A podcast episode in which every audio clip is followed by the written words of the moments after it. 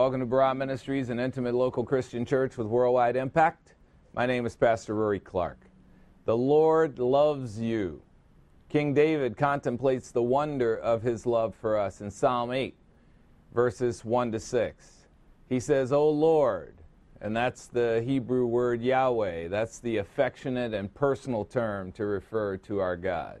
O Lord, our Lord, how majestic how splendid, how magnificent is your name in all the earth, you who have set your splendor above the heavens. Psalm 8 2 From the mouth of infants and nursing babes, you have established strength because of your adversaries, to make the enemy and the revengeful cease. That means God uses the weak to humble the strong, and I count myself in that weak number. The ghetto boy, made good, Amen? Amen? All right. If I can do it, you can do it. I'm skinny too. I'm under 200 pounds for the first time since graduate school 40 years ago. If I can, yeah, that's right. 50 pounds in a year. If I can do it, you can do it. Now, none of my clothes fit, and so we will be taking a separate offering today for a new wardrobe. Holy hell. Not even my underwear. Psalm 8:3. I know I didn't have to tell you that, but yeah, I know. I know that's too much. Psalm 8:3. When I, David, consider your heavens as I look up into the sky, noticing the work of your fingers, the moon and the stars which you have ordained. Psalm 8:4. What is man that you should even take thought of him, and the Son of Man that you should care for him? David's wondering why God loves us so much. Who cares why? He does. That is so baller. Psalm 8:5. Yet you have made man a little lower than God, and you crown him with glory and majesty, the glory and majesty of salvation, the glory and majesty of sanctification, the glory and majesty of living with the Lord in eternity, face to face with him for all times. It brings us a tremendous amount of joy. Psalm 8:6. You make mankind your representatives on earth to rule over the works of your hands, and you have put all things under his feet. Well, welcome to this Bible lesson. At Barah Ministries, we know this truth that Jesus Christ is God. As the Lord, he is 100% deity.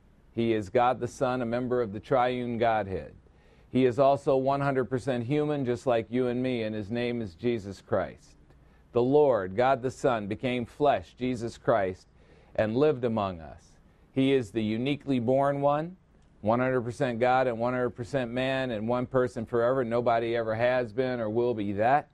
He is the, he is the only begotten one, which means he is an exact duplication of essence with God the Father and God the Holy Spirit.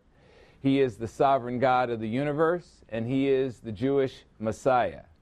At Barah Ministries, we make a difference by teaching the Word of God from God's perspective and not from man's perspective.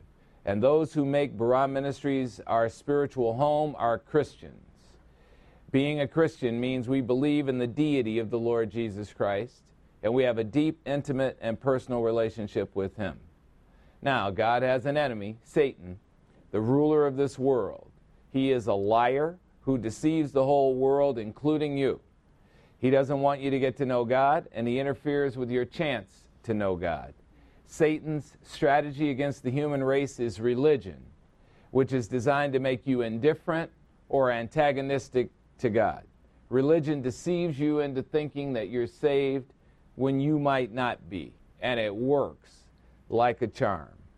But the Word of God is truth, and it keeps us aware of Satan's insidious deceptions. As believers in Christ, we are in union with Christ, and we have the victory over Satan through our Lord who has overcome the world. Today's Bible lesson there are God ordained differences between the sexes.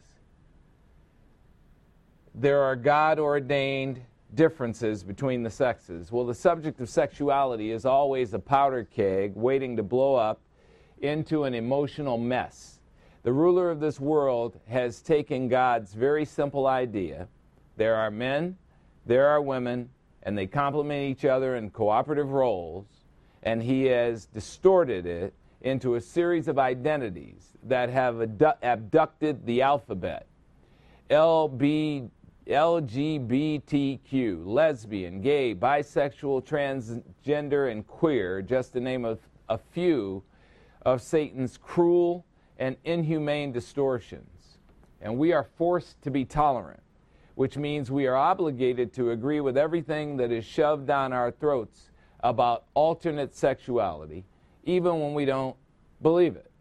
Tolerance, when you look at it on its face, is just a satanic distortion of unconditional love. To love unconditionally is much more than tolerant, though, and it doesn't imply agreement at all. There are a lot of things we do in our life that God does not agree with, and He loves us unconditionally, right? So that's, that's real tolerance. Unconditional love is a respect for the journey of others, even when you don't agree with it. In Satan's kingdom, tolerance means you can only be vocal when you agree with him and his schemes. In the next passage of study in 1 Corinthians, Paul gives gender specific instructions. And I made a big mistake this week by giving a gender specific instruction in a workshop that I was doing online. And it immediately blew up. So if I give feedback to women, then it's sexist or it's misogynist. Well, here's the truth nobody cares about women in business. It's okay that you don't get the same pay for the same work or more work usually. It's totally okay. It's okay if you don't get any proper training or proper feedback.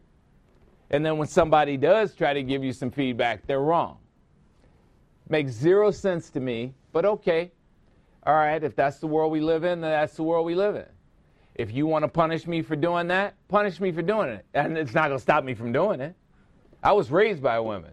I actually like women, and I want them to succeed and anything I can do to help them succeed, that's exactly what I'm going to tell them to do. And if you don't happen to like it, that's fine. I'm not going to stop doing it. And that's the thing that drives me absolutely crazy personally about living in Satan's kingdom. That it's always take, take, take from you everything. Take your voice, take your passion, take your caring, take your concern, take your gender, take your race, everything. It's sickening. But that's the, the, the Lord is the wise one. He put us here for a reason. He's teaching us something by it, and we need to take the lesson. So, in this passage of study, Paul is going to give some gender specific instructions. When you start doing that, people are don't give me the cat stuff because I'm at fighting weight now. Amen? right? Like, a year ago, you could say something, and I'd say, Yeah, I kind of want to fight you, but I'm tired. Now I ain't tired. I got energy, so we can have it out. All right, so if you're prone to react in your soul over these things because you prefer your viewpoint to God's, then get ready for a little fun over the next couple of weeks because the Bible tells the truth and you need to be ready to hear what the truth is when God gives gender specific instructions. Well, today's lesson is also a time for remembering. It's the second Sunday of the month, a time when we celebrate the Lord's Supper. We take a solemn and sacred look back at the cross to remind ourselves of what the Lord Jesus Christ accomplished there on our behalf.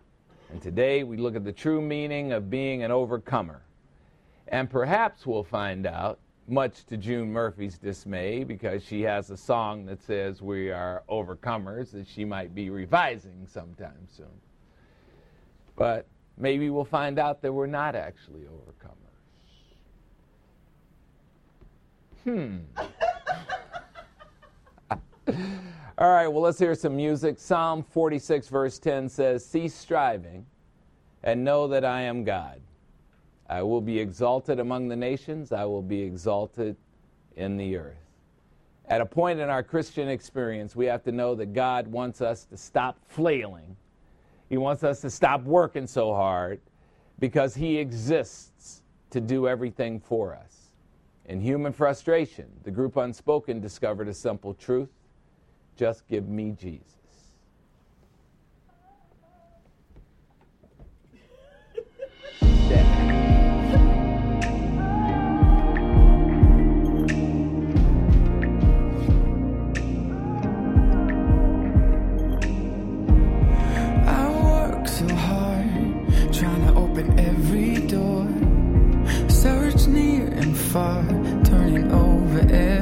stone.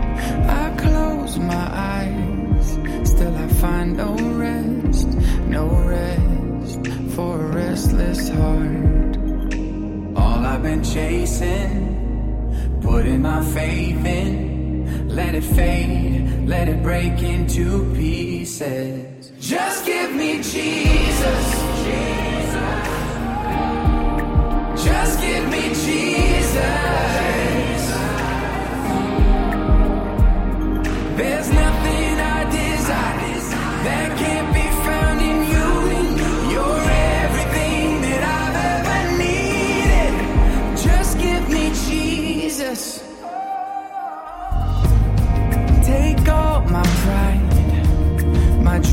My plans.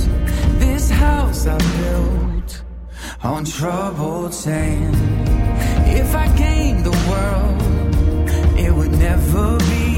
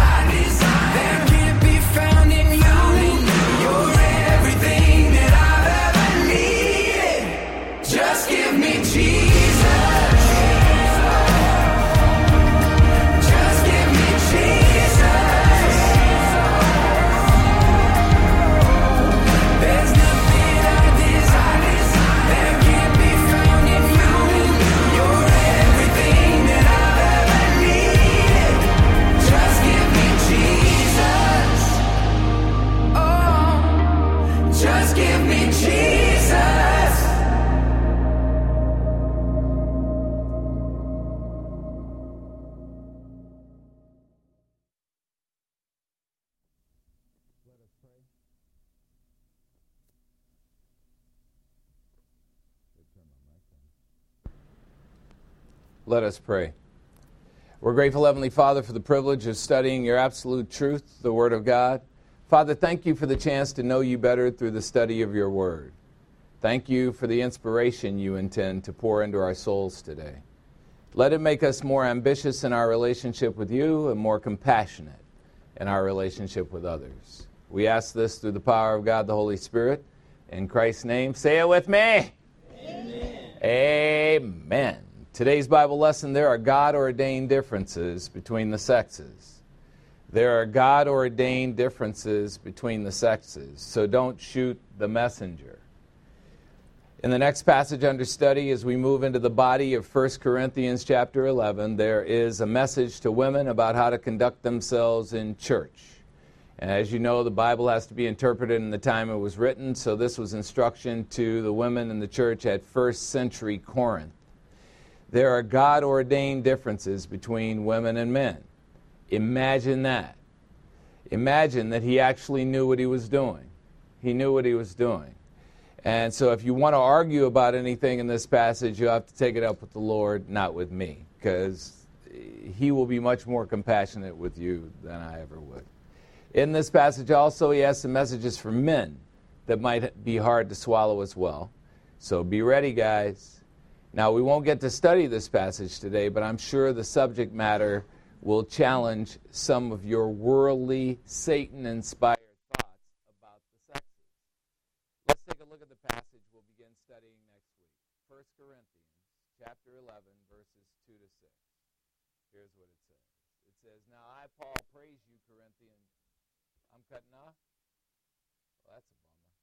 Am I running out of battery?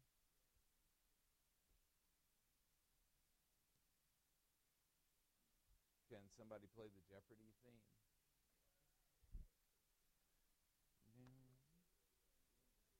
Yeah, if if we had good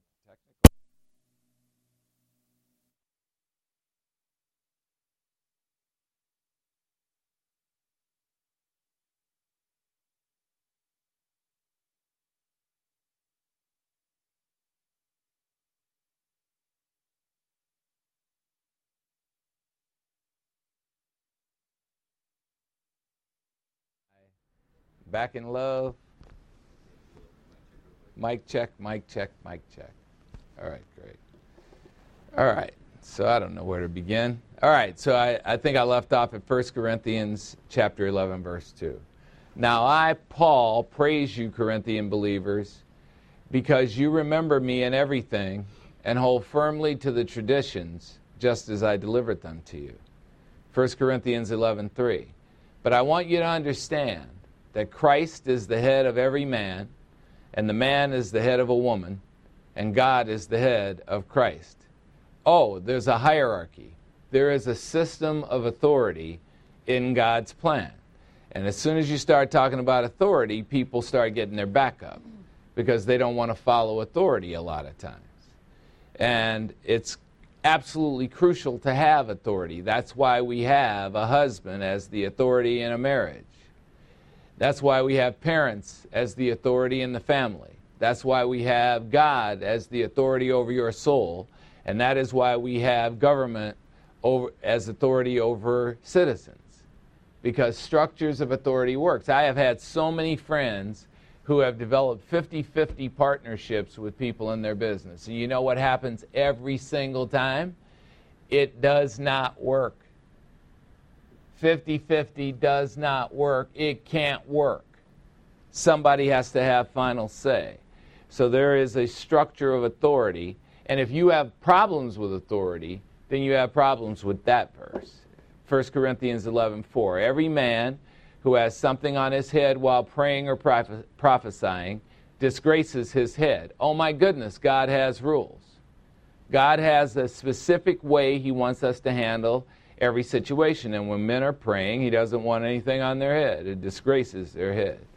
1 Corinthians 11:5 and every woman who has her head uncovered while praying or prophesying disgraces her head for she is one and the same as a woman whose head is shaved uh-oh here we go 1 Corinthians 11:6 for if a woman does not cover her head let her also have her hair cut off but if it is disgraceful for a woman to have her hair cut off or her head shaved, let her cover her head.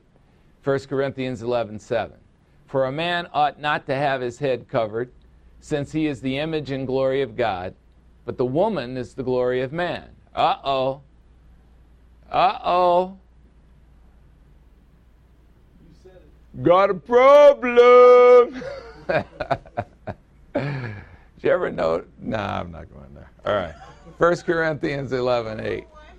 No, I'm not doing it. For man does not originate from woman, but the woman, the woman originates from man. By what? By God's design. 1 Corinthians 11, 9. For indeed, man was not created for the woman's sake, but the woman was created for the man's sake. You remember the verse I will make for him a helpmate suitable.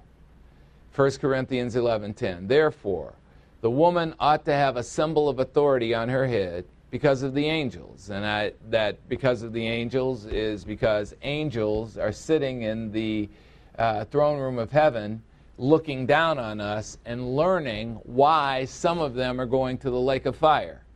And so, you know, every time somebody dies, you always hear that thing. I just know they're looking down on us. They ain't looking down on you. In heaven, there's no more sorrow, no more tears. They ain't looking down on you. They don't want to see what you're doing. But the angels are watching because they're learning through us exactly what happened in the prehistoric creator creature conflict that got some of them in really hot water and some of them off the hook. 1 Corinthians 11 11. However, in the Lord, neither is woman independent of man, nor is, ind- or is man independent of woman. Oh, cooperation the male and the female relationship is a cooperative relationship. How about that? Not a competitive relationship. 1 Corinthians 11 12. For as the woman originates from the man, so also man has his birth through the woman. For all things originate from God. 1 Corinthians 11 13. Judge for yourselves then. Is it proper for a woman to pray to God with her head uncovered? 1 Corinthians 11 14. And does not even nature itself teach you that if a man has long hair, it is a dishonor to him? Rut-row. All right, now look at this. In Satan's kingdom, how is Jesus always portrayed? That way. He's always portrayed with long hair. You guys are going to be double shocked when you get to heaven. First of all, you're going to be shocked that he's bald. And second of all, you're going to be shocked that he's black. Amen? yeah. Yeah. And there's going to be a whole lot of brothers in heaven. Amen? So you better start liking us while you're down here now. Black Lives Matter. Amen? I don't know where this stuff comes from sometimes. I really don't. It just comes out. It's like Satan inside of me. It makes it come out. So that is not at all how Jesus Christ looks. He's always portrayed as this little wimpy guy wearing a robe. How are you going to be wimpy and hang from a cross? How are you going to be wimpy and carry that big old cross through the city? He was so strong, it was disgusting. People, people didn't like him for so many reasons. He's handsome, he's kempt, he's buff, and badass. He's awesome and everybody's going to be shocked. You know, I think that's I, everybody who comes in front of the Lord falls down face right on their face, right? And I think part of that is just being in His glory and His power. But the other part of it is, man, you are I I don't even know what to say. Wow, it's not like the picture. Can't wait to see. All right, so 1 Corinthians 11 15. But if a woman has long hair, it's a glory to her, for her hair is given to her for a covering. 1 Corinthians 11:16 But if one is inclined to be contentious, we have no other practice, nor have the churches of God any other practice. Well, there are clearly some intriguing ideas to discover in the next passage as the Apostle Paul continues to answer some of the questions that were posed to him by Chloe's people. The passage on the surface brings to mind baseball to me. I've played baseball my whole life. Every player has a position to play.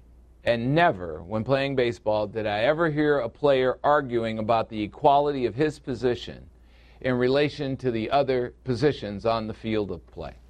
Each person simply did his own position's job. In the battle of the sexes, we can't say the same thing. Women always want to be men, and men lately are always wanting to be women. Just do your job. We each have a job.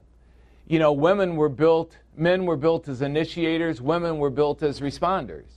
It drives women absolutely crazy to be in a relationship with a man who doesn't initiate because she's waiting for something to respond to. Now, you, you talk about this in public and what do you mean? What I mean is you have satanic viewpoint in your head and you don't understand God's program for the two sexes. That's what I mean. And now you want to get all on my case like I'm spouting my opinion. I was talking to a guy the other day about uh, a passage in the Bible that he misunderstood. And it was it bothered him. It bothered him deeply. Now, I don't know what bothered him. Maybe it bothered him that he was wrong. I've been wrong about passages and I didn't get my panties in a bunch. You're wrong about some stuff. And you know why we're wrong about biblical passages? No, look, if I read a biblical passage to you and you're a Christian, you ought to see that passage the same way I do. There are not 10 interpretations of the passage, there's one. So whose point of view matters? God's. And that's it. And you either have God's point of view about the passage or you don't. And if you don't, whose problem is it? It's your problem. It's your problem for the teachers you pick.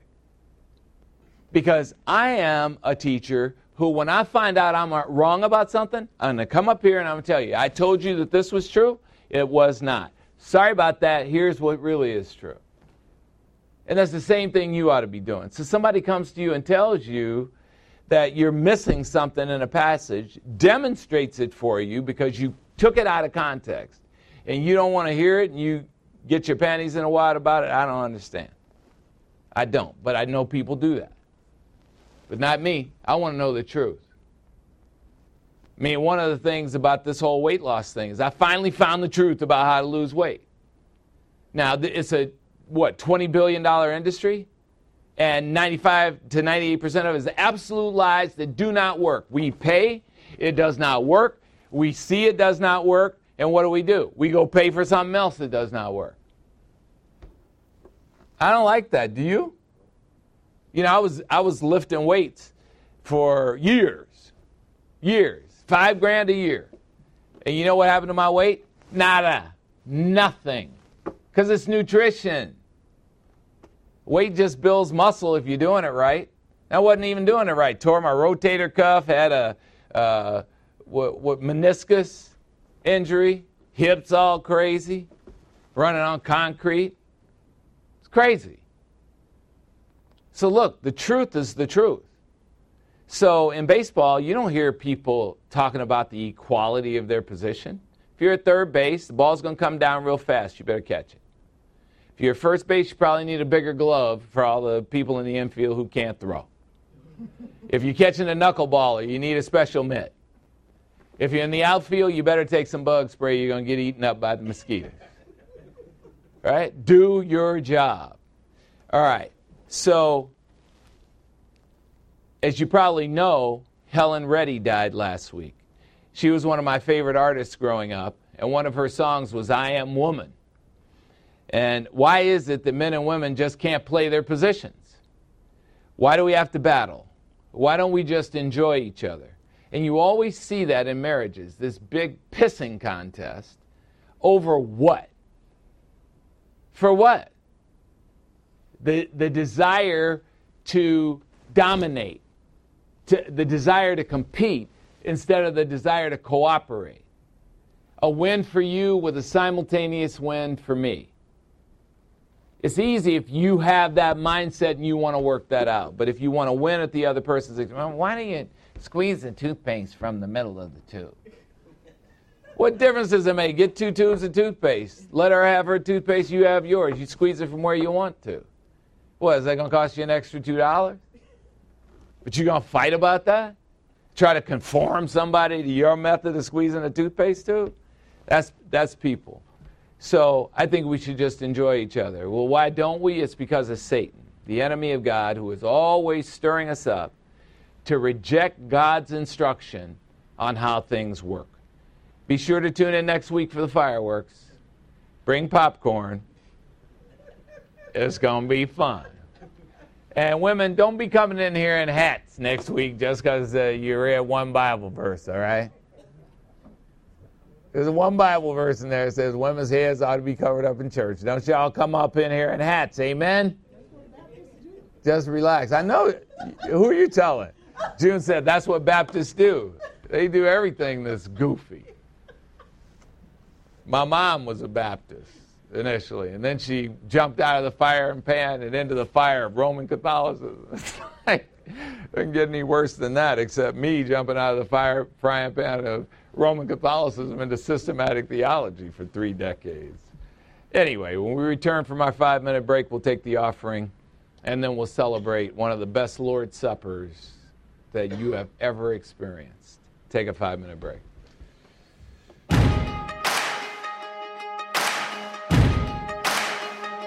Why you ever chose me has always been a mystery. All my life, I've been told I belong at the end of the line. With all the other not quite, with all the never get it right. But it turns out they're the ones you were looking for all this time. Cause I'm just a nobody, trying to tell everybody all about somebody who saved my soul ever since you.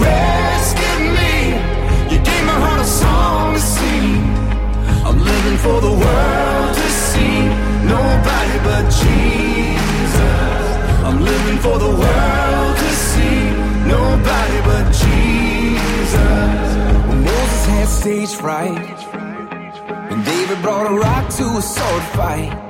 You picked 12 outsiders nobody would have chosen, and you changed the world. Well, the moral of the story is everybody's got a purpose. So when I hear that devil start talking to me, saying, Who do you think you are? I say, I'm just a nobody. Trying to tell everybody all about somebody who saved my soul. Ever since you rescued me, you gave my heart a song to sing. I'm living for the world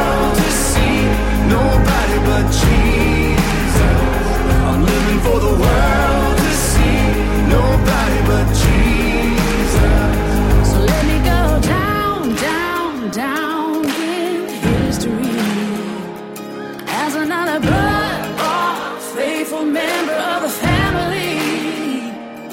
And if they all forget my name, well, that's fine with me. I'm living for the world to see. Nobody but Jesus.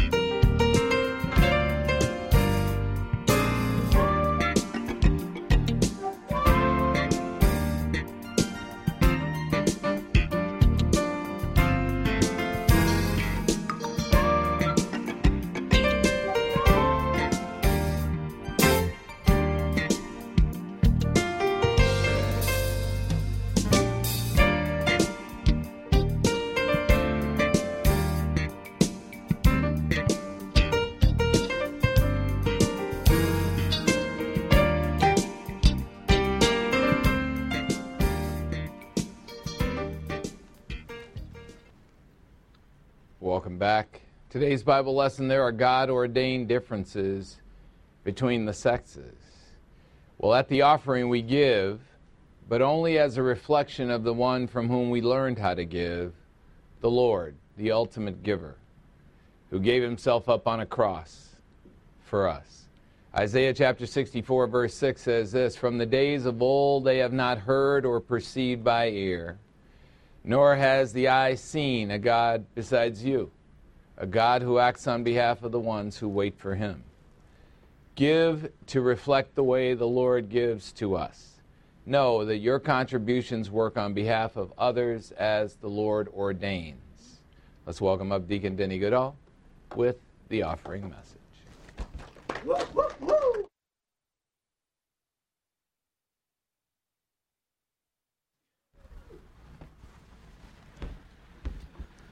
Good morning.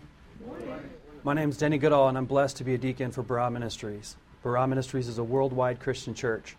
We are real people who listen to a real pastor teach the real truth from the Word of God. And I don't know about you, but I feel like life's been beating me up lately. It's got me down a little bit. It's just been crazy. You know, I can't be the only one. With you know COVID stirring everything up, from our careers to our relationships to our you know vacations we were supposed to take, or our jobs changing, and just everything. You know, the money we had. Now some people lost their jobs, got furloughed. It's just crazy. So I know I'm not the only one. But we know that's Satan's plan, right?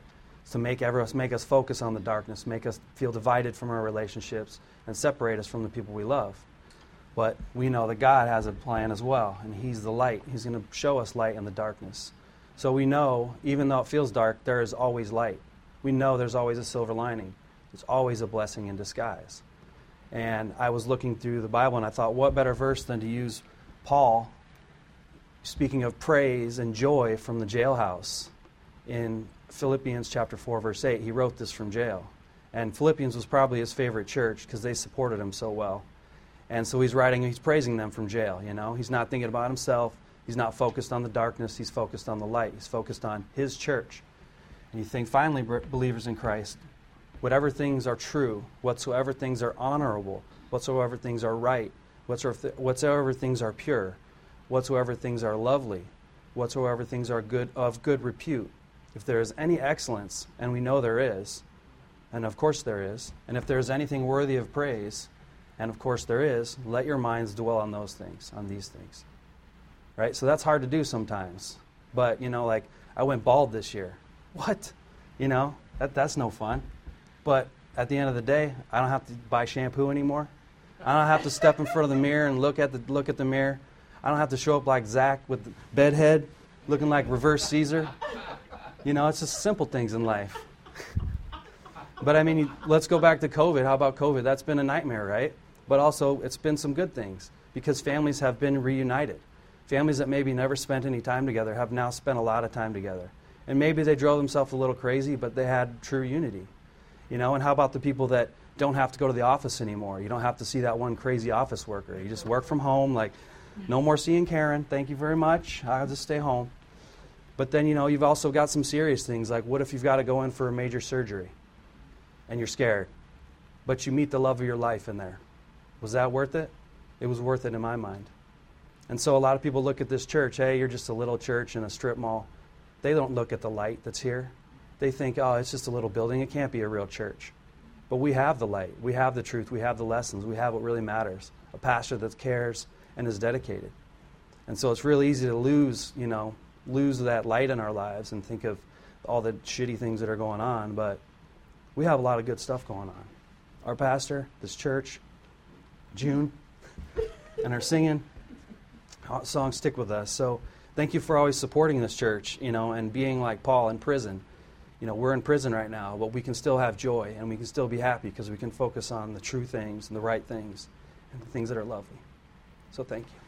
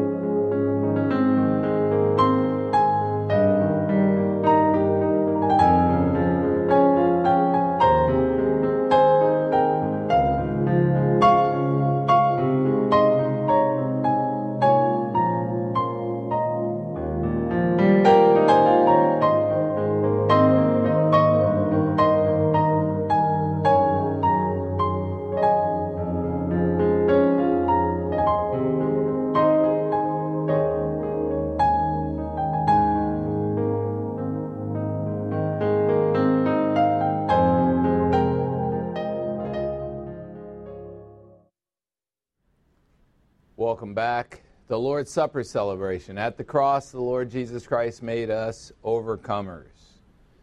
At the cross, the Lord Jesus Christ made us overcomers. Great message, Deacon Denny. And you're right, I can feel the tension. And I think the big deal is yeah, what happened to vacations? You know, you remember those? That was awesome. Remember we could actually travel around the country and go different places? That was awesome. And now, I hope you guys like your homes. I don't know whether you noticed the news this morning, but Microsoft has said that their workers can now work from home permanently. Hmm. I hope you like your homes. Preview of coming attractions. Better call the contractor. Hope you like your house. Well, anyway. And I always love it when you use Philippians 4 8, the motto of Northwestern University, Quaecumque sunt vera, whatsoever things are true, let your mind dwell on these things. Love that. All right, so welcome to the Lord's Supper celebration, the most intimate expression of our deep, intimate, and loving personal relationship with the Lord Jesus Christ. The Lord reminds us of his union with us during this celebration by sharing his body and his blood with us. In 1 Corinthians chapter 11 verse 26, the apostle Paul says on behalf of the Lord, as often as you eat this bread representing his body, and as often as you drink this cup representing his blood as part of the Lord's Supper celebration, you proclaim as a reality and you announce the significance of the Lord Jesus Christ's death on the cross and his resurrection from the dead until he comes again at the second coming. So every month we celebrate the Lord's Supper to remember. We remember that we are believers in the Lord Jesus Christ, dependent on Him for our so great salvation. I was praying with a family this week whose the father of the family was going home to be with the Lord. And so I was there with him during his last 12 hours on earth. And it's sobering because this life here will end for this body here. And it's sobering when that happens.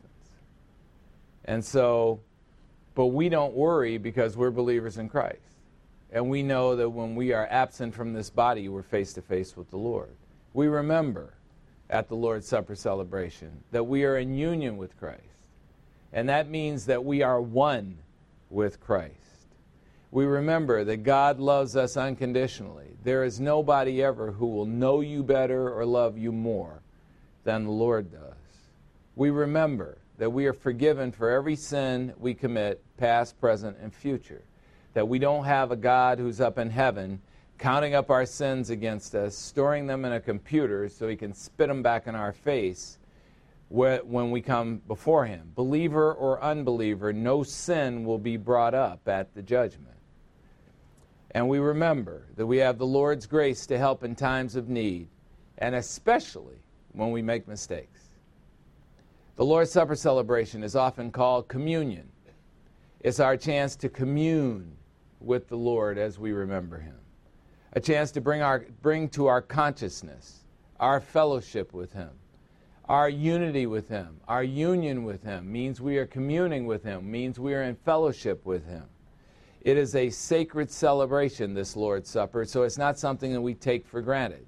It's not something that when we hear the opening of it over and over again, we don't yawn and say, God, doesn't He say this every month? Yes, I do. Because it's no trouble to me to stir you up by way of reminder. It's a safeguard for you to be reminded over and over of what you have spiritually, the wealth you have that is spiritual. It is not something we do on the fly.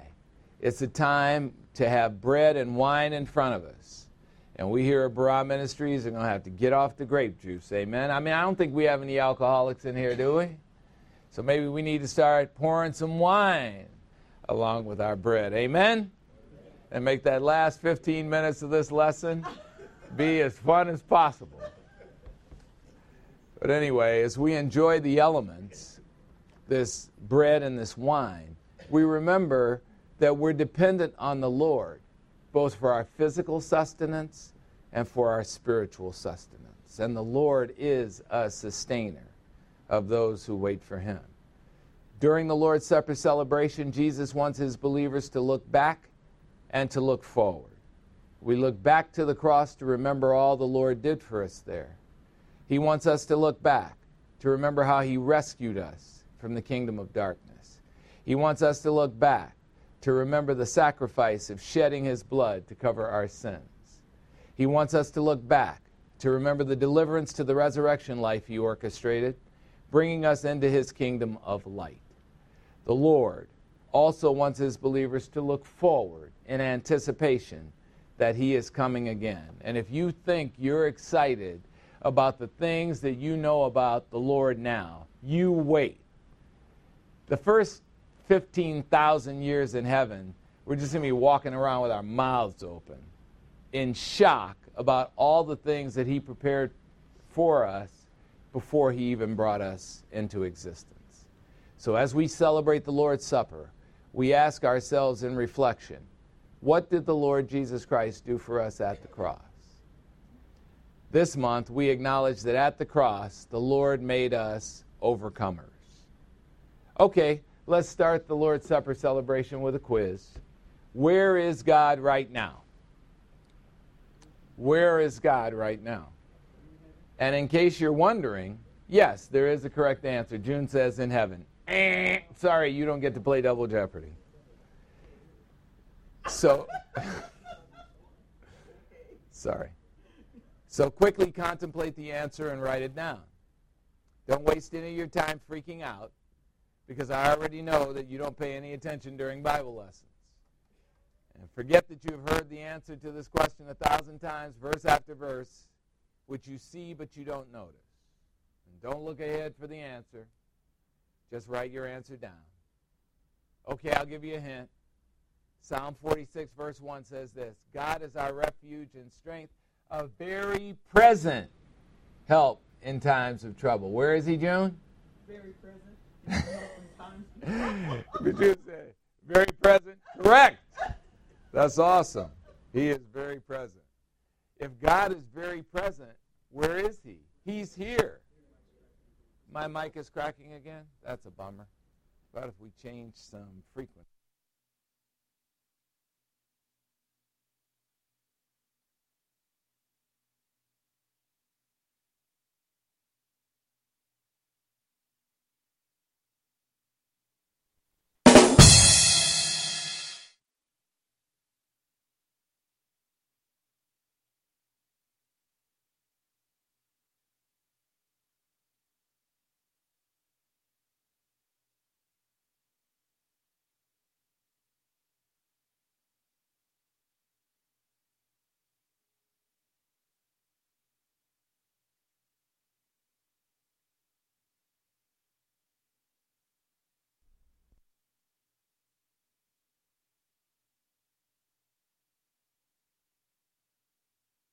Sec.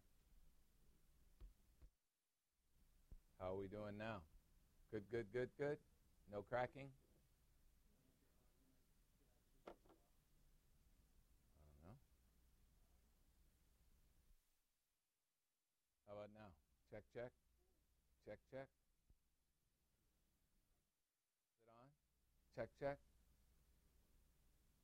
No? Check. Check. Check. That's strange.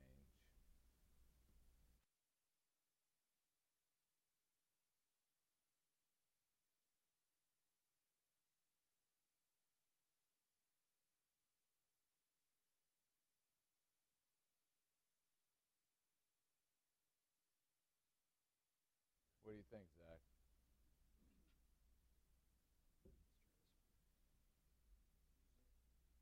Check, check.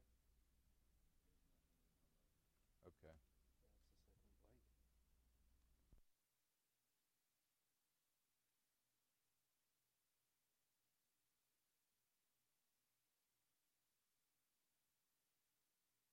Check, check, check. Check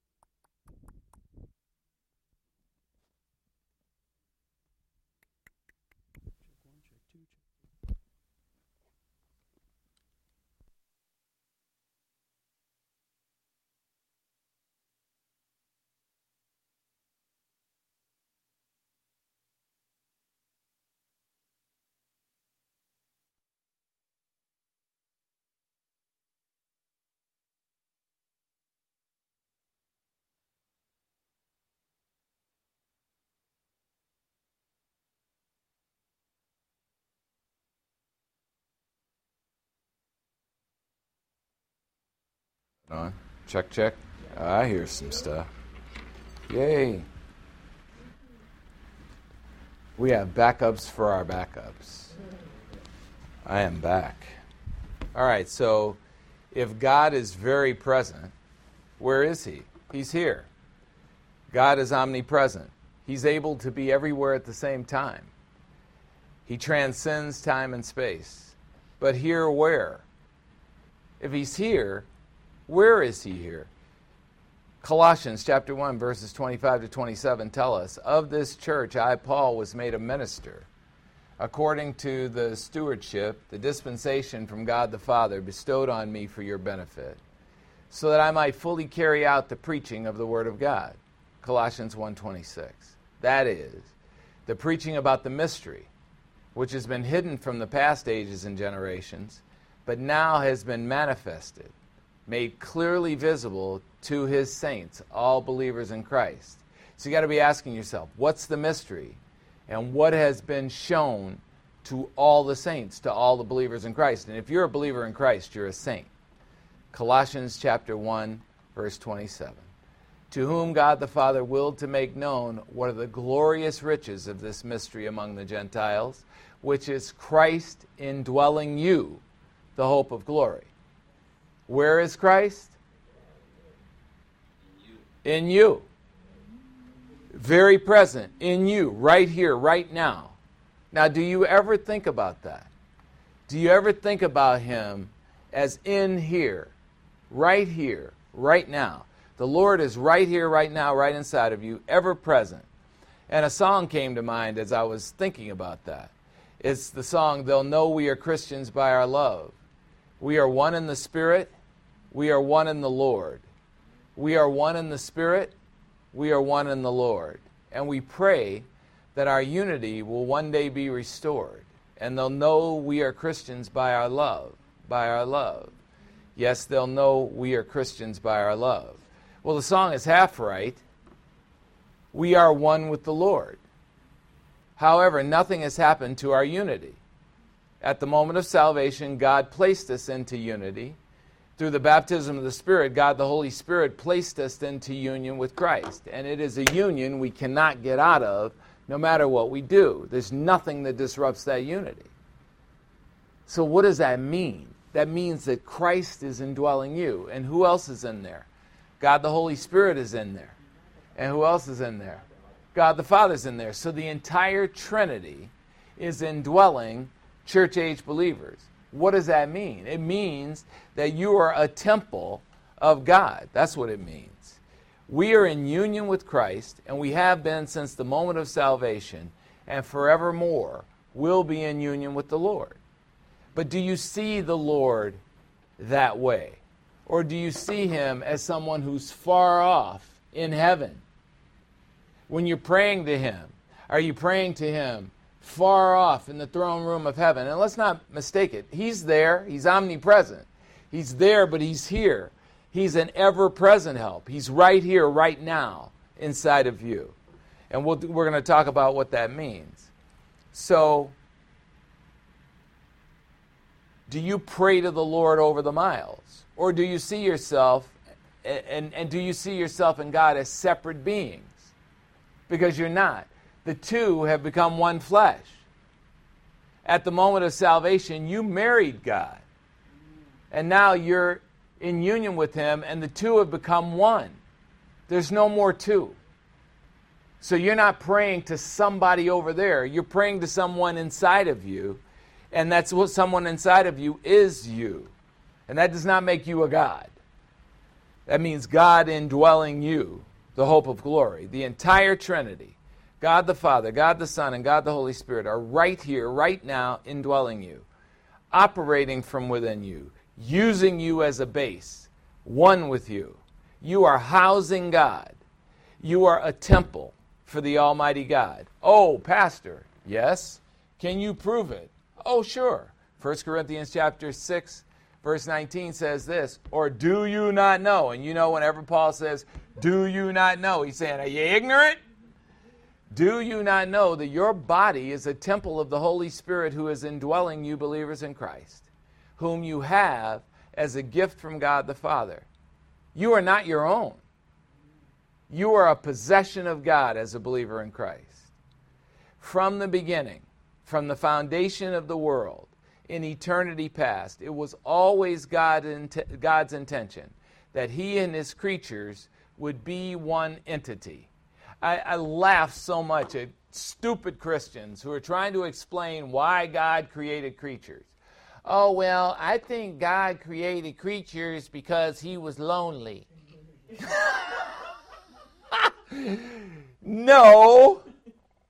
No. Oh, but well, that's okay, Pastor. I'm blessed. no, no, I don't think so. I think when they were handing out brains, you thought they said trains and asked for a slow one. No. Yeah, feel free. Go ahead, man.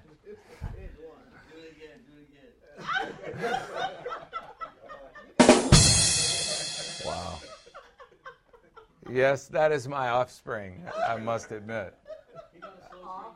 He did. He got a slow train. I take no responsibility for that man. That, that, that man, Zachary Clark, our problem is that as Christians, we often choose to see as the world sees rather than how divine reality is. We take our focus off the light of eternity and we zoom in and get bogged down into the world and in time. When we do, we miss it that God has always been the epicenter of our lives. He sits on the throne of our lives controlling us. But God expects His control to be a cooperative effort. You don't just turn it over into God's hands. You work along with God. You work, and what is the work part? Deciding what you want. And then you tell him, This is what I want, and he drives the bus. Now, how long is it going to take? It takes what time it takes. And you can assume that if it isn't here yet, he just wants you to take a break. Amen? that wasn't funny. That's true.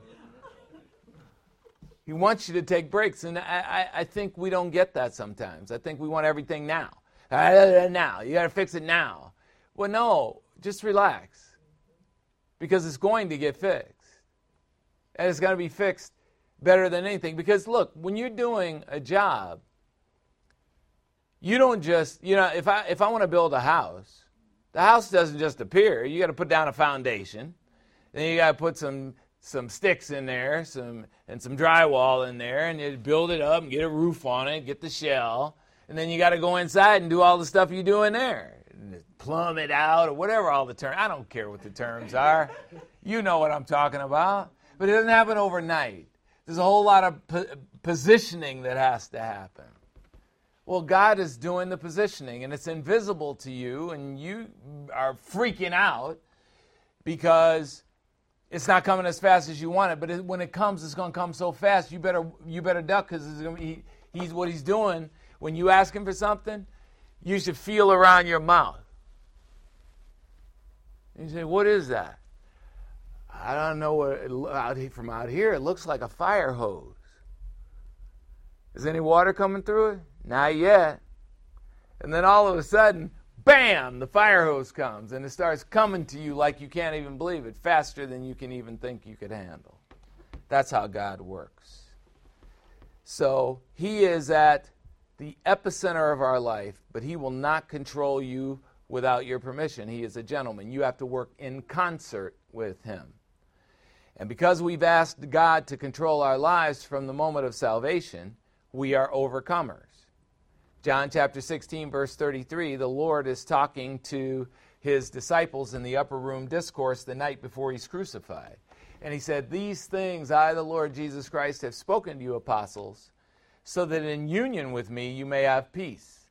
Yeah, you're hearing that I'm going to die tomorrow, and you're sad.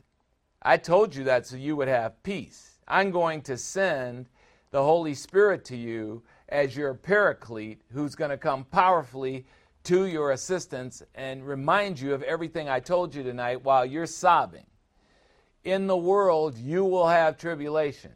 You will have to take up your cross and follow me. But take courage. I have overcome the world. And because I'm in union with you, you have overcome the world by association.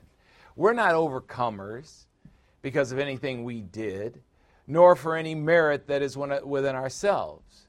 We have been made overcomers through God's sharing of his victory over the world with us. 1 John chapter 4 verse 4 says this.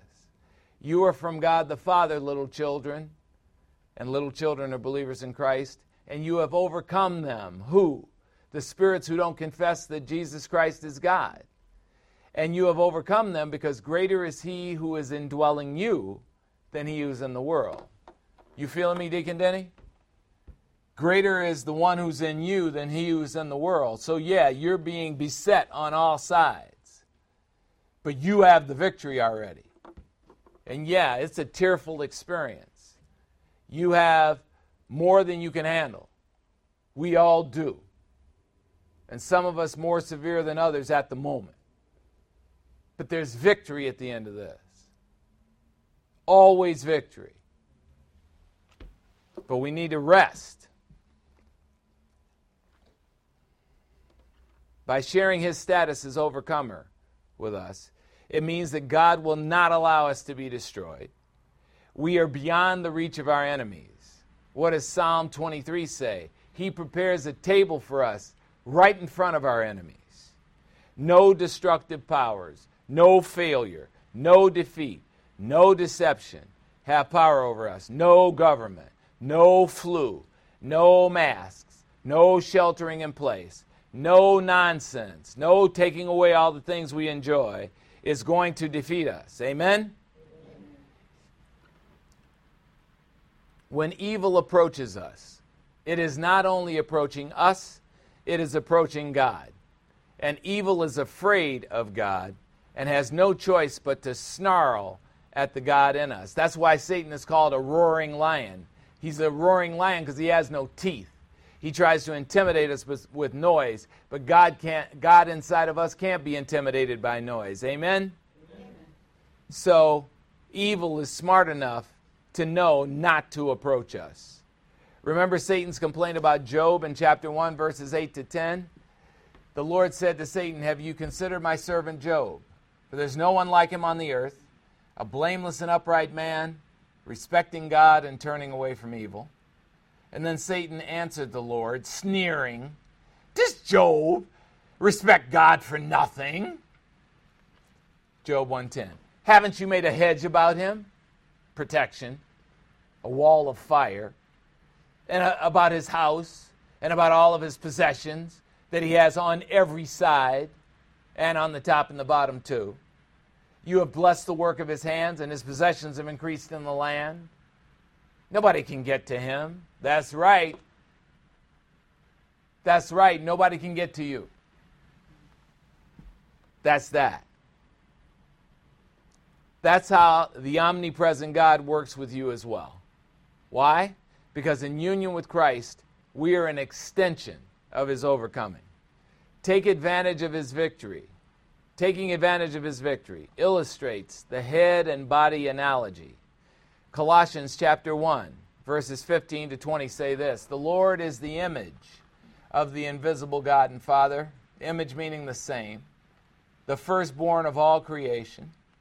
Colossians 1:16 For by the Lord all things were created both in the heavens and on the earth visible and invisible whether thrones or dominions or rulers or authorities a whole structure of authority. All things have been created through him and for him Colossians 1:17. The Lord is before all things. He came, he was the first, and in him all things hold together. How? By the word of his power. He is running the universe, and nothing happens in the universe without his permission. Colossians 1:18. The Lord is also the head of the body, the church, that's us, and he is the beginning, the firstborn from the dead, the firstborn resurrected from the dead so that he himself will come to have first place in everything. He's first, and we're right behind him in our position, doing our role. We don't need to usurp him like Satan did. I will make myself like the Most High. You wish. He wants to be godlike. You wish. No way. Colossians 1:19 For it was God the Father's good pleasure for all the fullness of deity to, to dwell in the Lord Jesus Christ. Hey, the head and the body are not separate. They operate as one. And through Jesus, it was God the Father's intent to reconcile all things to himself. What does that mean? To tear down the barrier of relationship between God the Father and us. Having made peace through the blood of Jesus Christ. Peace, meaning God has nothing against us. Through him, I, Paul, say, whether things on the earth or things in heaven. And here, let's be frank we fail to recognize our oneness with Him. We see Him as separate. We fail to realize the absolute power in that. We fail to realize that it was His intention all along, way in eternity past, to unite us into one with Himself. It was His intention to marry us. He is the groom and we are the bride. He is the shepherd and we are the sheep. That was always his intention. From eternity past, he has brought this unity to pass, and it is a unity that we, as believers in Christ, can never escape. In ourselves, we could never be overcomers. We don't have the power. A mothering lioness will engage in the fight of her life against the deadliest prey to feed her cubs. And when she makes the kill, she shares the spoil with her cubs. The cubs fill their bellies, and then they walk around with their chests poked out, oblivious to the sacrifice and the danger their mom made so that they could share in the spoils. So it is with believers in Christ. When we look back at the cross, we have no idea how hard it was to do what the Lord accomplished there. Like a mothering lioness, the Lord gives and gives and gives until we wake up to the reality of His presence and His power in our lives. The Lord asks us to pick up our cross and follow Him. He gives us tribulation so we might have a taste of what He did on our behalf. And it is a pleasure to suffer so that we can see things through His eyes. Because we are in union with Him, His victory is not several victories, it is a single victory. We share in his single victory. In this context, perhaps, we can understand Paul's prayer in Ephesians chapter 3, verses 14 to 19.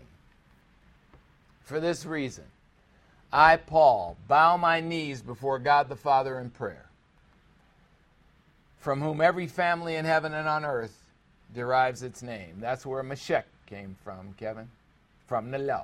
Amen. Amen. Ephesians 3 Ephesians 3:16. If you don't like that name, blame him. that he would grant you according to his glorious riches to be strengthened with divine power through his holy spirit indwelling the inner man.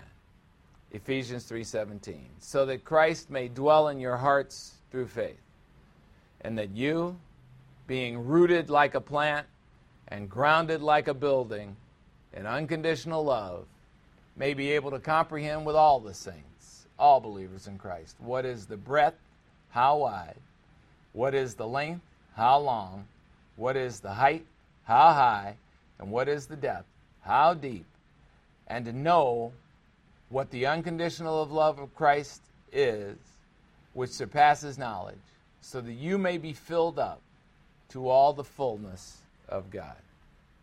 Yep, to overcome for us, the Lord has a small set of souvenirs for his efforts. Bearing a cross, a broken body, shed blood, physical death, burial, resurrection from the dead, ascension, and seating at the right hand of the majesty, God the Father, on high. So, in light of these insights, keep on doing this remembrance. This keep on doing this in remembrance of me. Takes on a new meaning. The Lord wants us to remember for us, not for him. He wants us he wants more for us than simply knowing of His presence in us as a concept. He wants us to feel His oneness with us and to use His presence in us to make every decision. I don't believe you heard me, so I'm going to repeat that. He wants us to feel His oneness with us and to use His presence in us to make every decision. And here's how that works. Imagine that you that the Lord drives up and picks you up in a limousine. What he wants you to do is to get in the back seat and enjoy the ride. But you can't do that. And so you act like a little teenager, jumping up in the back seat, and you say, Lord, can I drive? And the Lord says, I don't think that's a good idea. He said, Yeah, but, but can I do it? Sure. So he stops the limo, he gets out, he gets in the back, and you get in the front and drive. And so you start motoring down the road and you get to a certain speed. He said, You know, if you don't slow down in about two blocks, you're going to run right into a wall and crash the car. And you look back and you say, Yeah, I'm hearing you. Conceptually, I heard what you said, but you keep maintaining the same speed, and then two blocks later, bam! You crash the car, the airbag deploys, blows up in your face. You got a big old mark all over your face from the airbag. The Lord gets out of the back of the car. He says, You want me to drive? And you say, Yeah, that'd be a good idea. Okay, just a minute, I'll fix the car. He snaps his finger, fixes the car, everything goes back in, and he gets in and drives. Everything's beautiful. Then in about 10 minutes, you say, Hey, hey, Lord, can I drive again? and the Lord says, Sure. Yeah, go ahead. I don't have to tell you the rest, do I? You know, when we're going to learn, just take the limo ride. Give the Lord instructions. This is where I'd like to go. He will take you there. We're one with Him. One limo, us together in there, the two as one flesh, in union. That's all it is. So, you don't have to go get a manicure. You're going to have to start getting manicures now because you can stop biting your nails, wondering if God's going to hear you. You know, if it be your will, God willing, because I'm blessed. God willing. Of course, He's willing. He created you and destined you for privileges that would stagger your imagination. Of course, He's willing. What a silly thing to say. What do you want?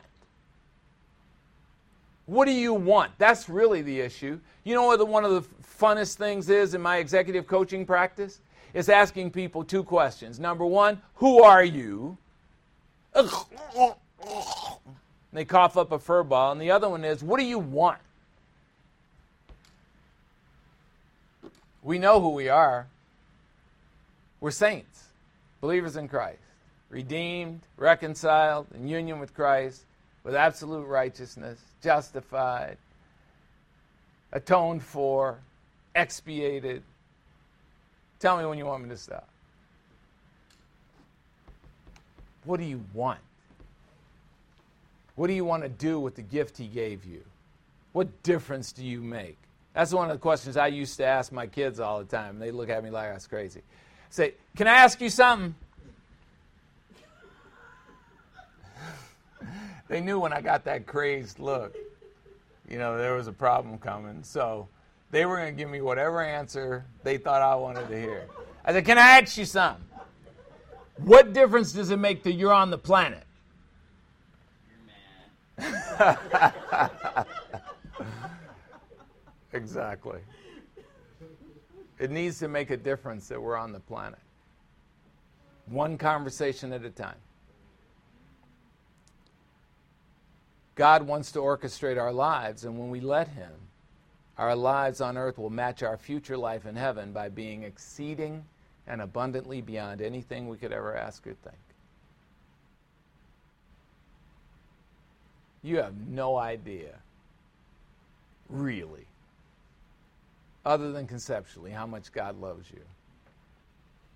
And no idea all the things He planned for you. Because when you look at yourself in the mirror every day, you get scared. You know? Ah! Look, it's the same person that was in the mirror last night. Why are you scared? You're scared because you look at that person in the mirror and you say, You aren't worthy. You're wrong. You're wrong. Because your opinion doesn't matter in that, in that vein. God thinks you're worthy. That's what matters. When we let Him, He will do it. All right, so let's enjoy the Lord's Supper elements. Obeying our Lord's command, we keep on celebrating Christ regularly by eating and drinking. We eat bread to remember who He is as a person, and who He is as a person is the one and only sovereign God of the universe. We drink to remember His work on the cross, and that was the voluntary sacrifice He made to deliver us from sovereignty to sin. We remember with gratitude what God the Father and the Lord Jesus Christ have done to save us. 1 Corinthians chapter 11 verses 23 to 25. The Lord Jesus, on the night he was betrayed, took bread. And when he had given thanks, he broke the bread and said, This is my body which has been broken for you. Keep on doing this in memory of me. 1 Corinthians 11 25. When supper was ended, he took the cup. And after supper, he said, This cup is the new covenant in my blood. Keep on doing this.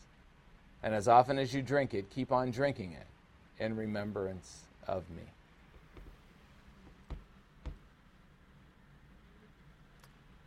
We choose to obey our Lord. So let's keep on eating this bread. Let's keep on drinking this cup. And let's do both to remember him.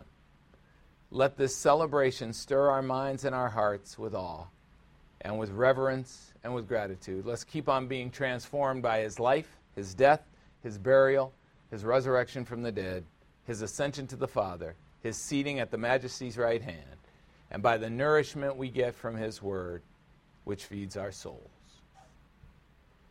All right, Job chapter 19, verse 25 says, As for me, this is Job talking, I know that my Redeemer lives, and in the end, the Lord will take his stand on the earth. Let's go back in time to enjoy Peter, Paul, and Mary as they sing about our Redeemer in the song, Hymn.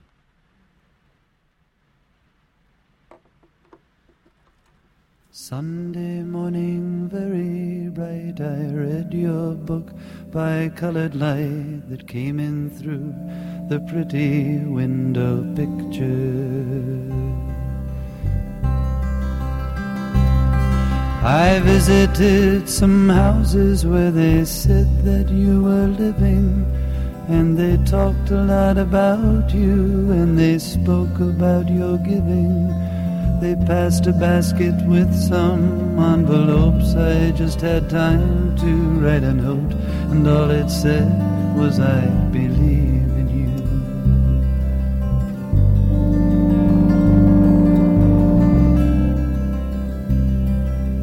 Passing conversations where they mentioned your existence and the fact that you had been replaced by your assistants. The discussion was theology, and when they smiled and turned to me, all that I could say was, I believe in you.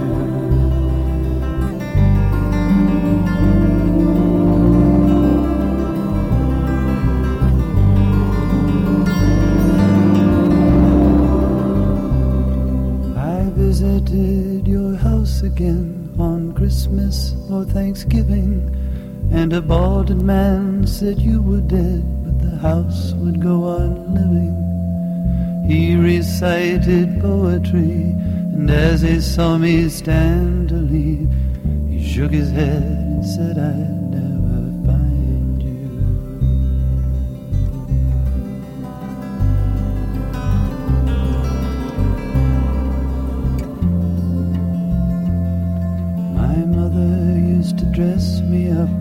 while my dad was sleeping, we would walk down to your house without speaking.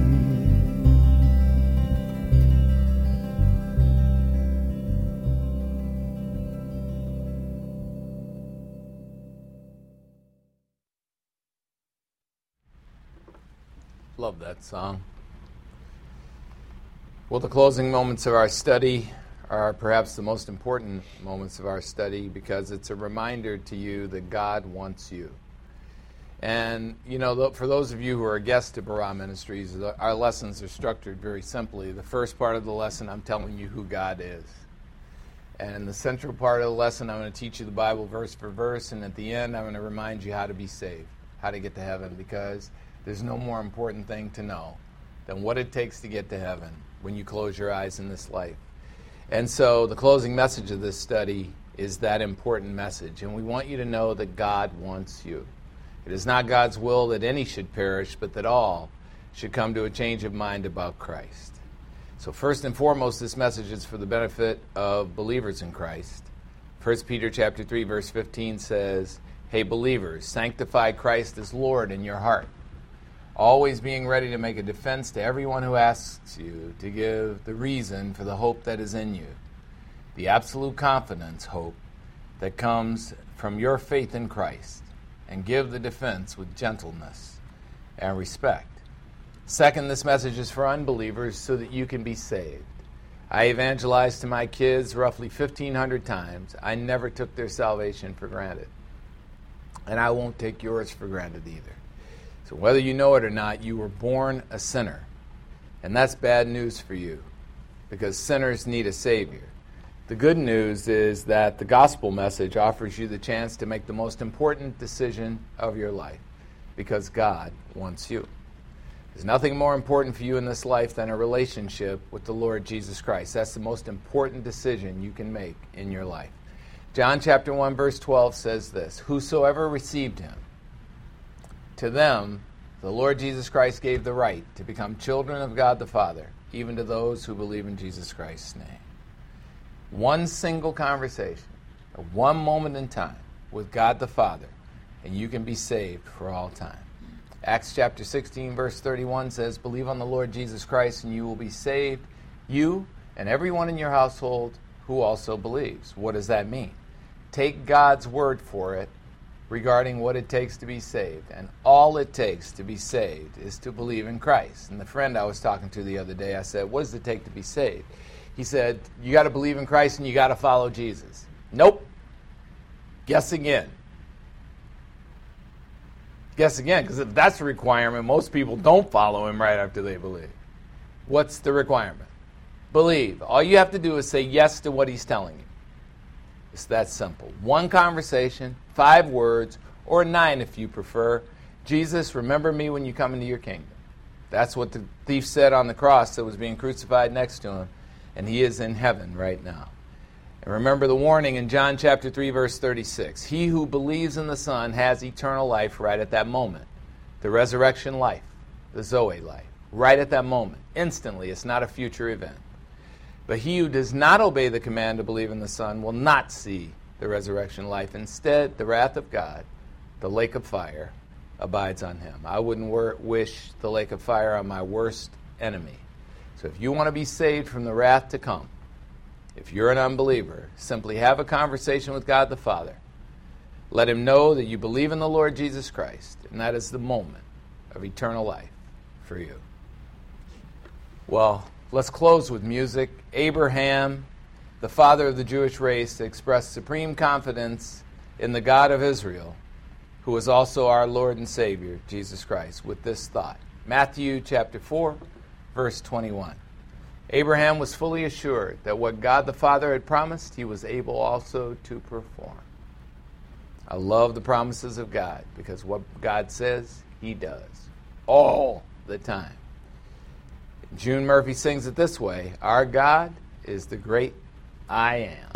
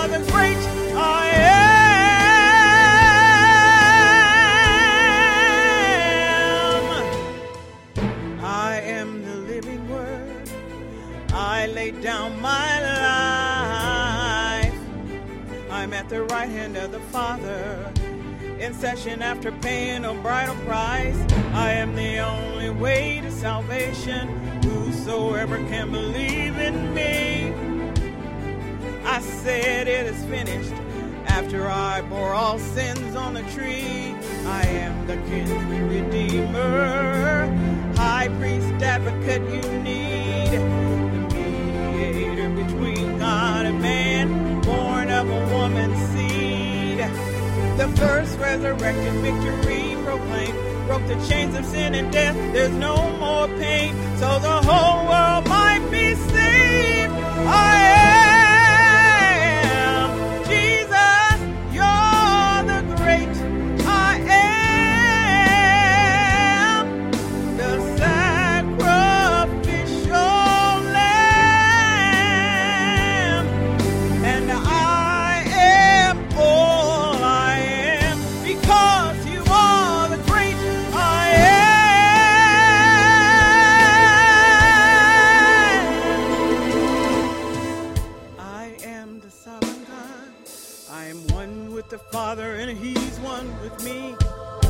are one with the Holy Spirit. I am a member of the Trinity. I was God at the beginning. I'm the creator of all things. I am the lion, the lamb, the bridegroom. No one came into being apart from me. I am coming one day on a white horse. I am faithful and true. My eyes will burn like fire. Yes, I blood dipped robe, in my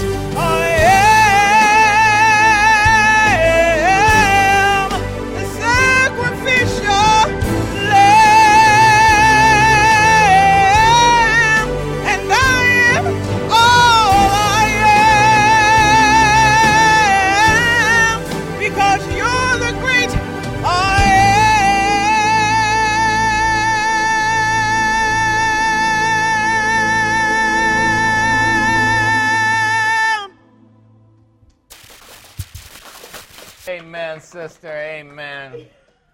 My God, you sing so good. All right, our closing doxology, which is a few verses of praise for our Lord. Ephesians 1 3. Worthy of praise is the God and Father of our Lord Jesus Christ, who has blessed us believers in Christ in eternity past with every spiritual blessing in the heavenly realms. And in the heavenly realms is a place of permanence through our union with Christ. Ephesians 1 7 and 8. In Jesus we have redemption, delivery from slavery to sin through his blood, the forgiveness of our trespasses, according to the glorious wealth provided by his grace, which he lavished on us, including as a gift wisdom and insight. Ephesians 3:20 Now to God the Father who is able to do far more abundantly beyond all that we could ask or imagine more than is humanly possible, according to the divine power, omnipotence that works within us. To him be the glory through the church age believers in union with Christ Jesus, and to all generations forever. Amen. Let us pray. Almighty God and Father, we thank you for taking our burdens from us. We thank you for lifting us up. We thank you for opening our hearts to the truth. We thank you for opening our spiritual eyes so that we can see the world through your eyes. And when we are looking at the world through your eyes, none of the machinations that are going on in this world will matter to us because we know we have the victory. We know that we are one with you. We know that you are very present, not at all far off. You are not in a distance. You are inside of us, driving the limo of our lives and waiting for us to give instructions about where to take the limousine. And we just pray that you give us the wisdom to know the great places to go and the poor places to stay away from. And we pray that our lives may reflect our love, your love, to everyone we meet, every conversation we have. We ask this through the power of God the Holy Spirit. In Christ's name, say it with me. Amen. Amen. Thank you for coming, thank you for watching, and thank you for listening.